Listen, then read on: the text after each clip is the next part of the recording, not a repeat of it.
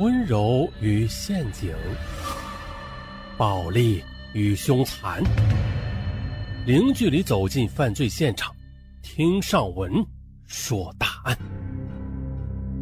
本节目由喜马拉雅独家播出。晶晶，她在起床的时候已经是中午十二点多了。她洗漱完毕，开始画眉描唇。挑了一套比较性感的服装穿上之后，这才慢悠悠的起身出门了。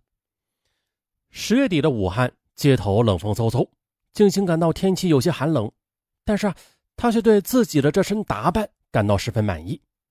晶晶是在武汉市汉口顺道街附近的 D 酒店服务中心上班。所谓的服务中心，其实呢，就是一个专门为酒店客人提供按摩等色情服务的场所。他每天下午三四点钟到酒店上班，凌晨三四点钟下班，白天呢是睡觉的，基本上吧就是只见星星月亮，不见太阳。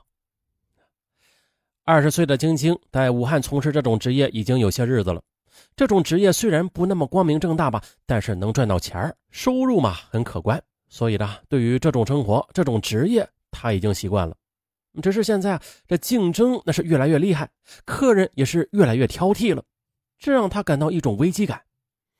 那就拿昨天的事来说吧，酒店里一个客人打电话要到一楼服务中心叫小姐到客房里面去按摩，服务中心的经理派了一名叫叶子的小姐上去，但是呢，这客人见了叶子之后，上下的打量了一番，不满意，要求换人。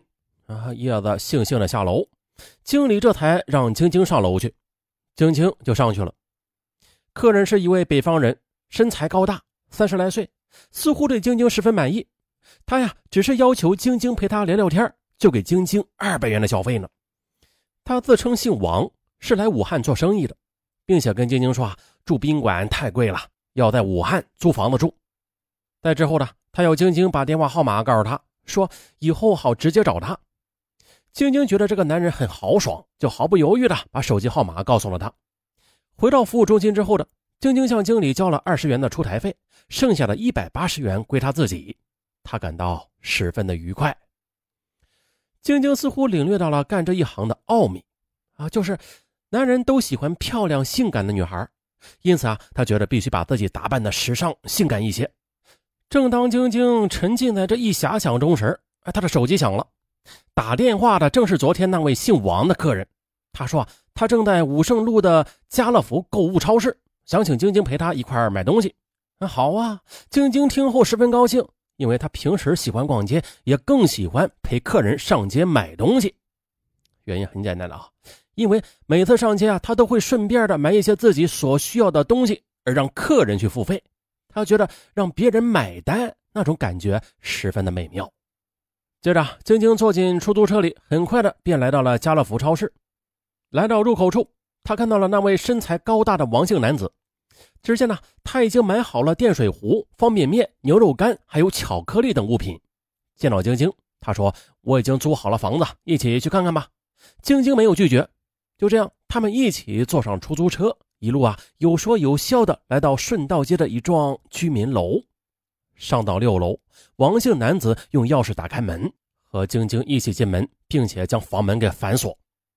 进屋之后的王姓男子说要洗澡，并且啊要晶晶和他一起洗澡。晶晶没有见着钱儿啊，他就不从。可是男子却突然的掏出一把手枪，对准晶晶的脑袋，恶狠狠地说：“他妈的，你给我放快点！不听话的话，我就打死你！”并且一把抢走了晶晶装着的手机和两千多元的包。又把他推进卫生间里，用绳子将他的双手从背后捆绑了起来。哎，我去！这身材高大魁梧的王姓男子，眨眼之间就变成了一个恶魔。这这是晶晶没有预料到的，他就哭着告饶求情啊，求他放了自己。但是招来的却是一顿拳打脚踢。男子强迫晶晶跪在地上，搬来一把椅子坐在他的面前，一只手用枪口顶着他的头。一只手抽着烟，一支烟抽完呢，就对他进行了强奸。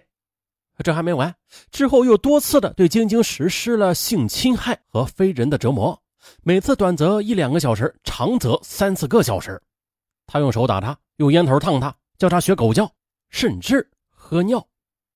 折腾够了，他就去吃方便面，吃饱了又来折磨他。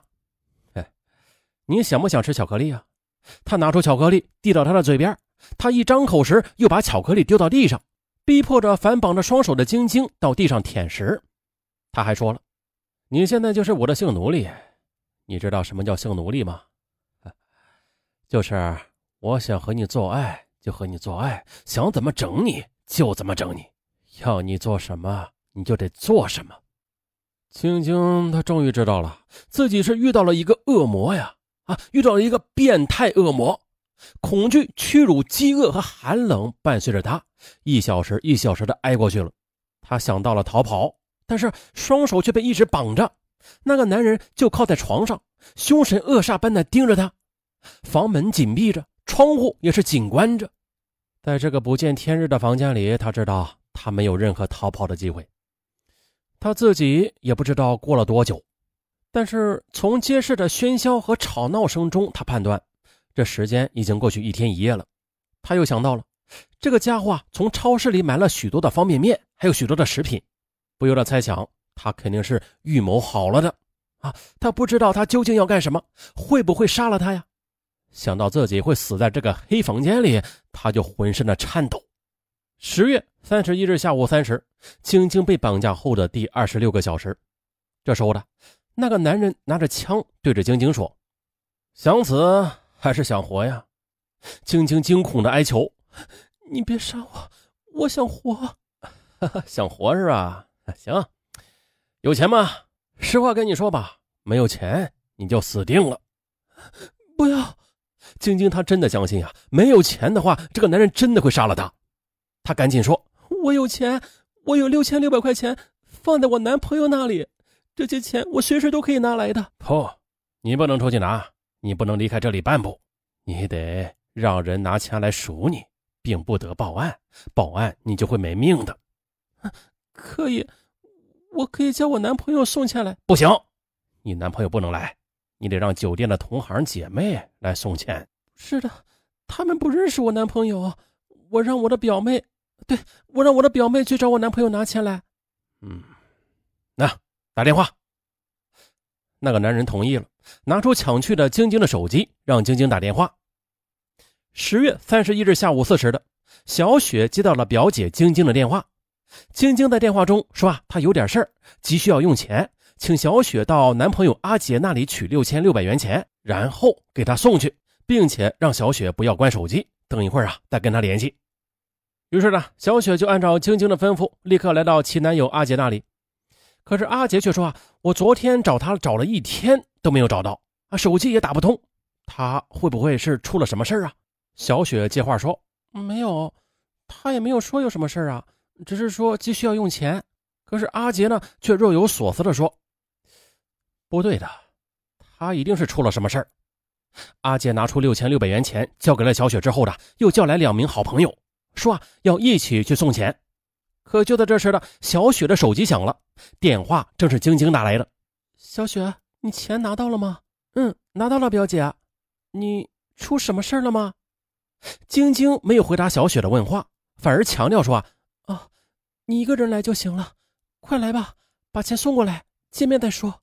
啪，就把电话给挂断了。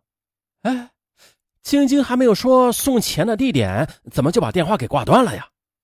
过了一会儿的，晶晶又打来电话，告诉小雪说要小雪把钱送到汉口泰和广场去。这回阿杰他是真的相信晶晶出事了。他和小雪还有两名好友一起坐出租车赶到了泰和广场。刚刚下车呢，小雪的手机就响了。晶晶在电话里告诉他呀，说到了泰和广场后就顺着街道走，并且要他电话不要挂断，保持通话状态。小雪就顺着街道走。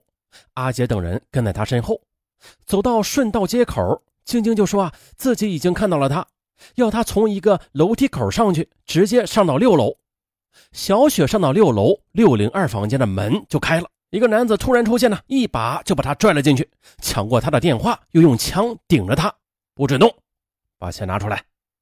小雪一眼看到晶晶被绑在屋里，顿时吓得魂飞魄散。凶神般的男人抢下他装钱的包。又看了一眼里边的钱，拿出一根绳子将小雪也绑了起来。晶晶说：“你说送钱来就放我们走的，你快点放我们走。”那个男人一边飞快的数着钱，一边狞笑着说：“不好意思，先委屈你们一下吧，放你们走。”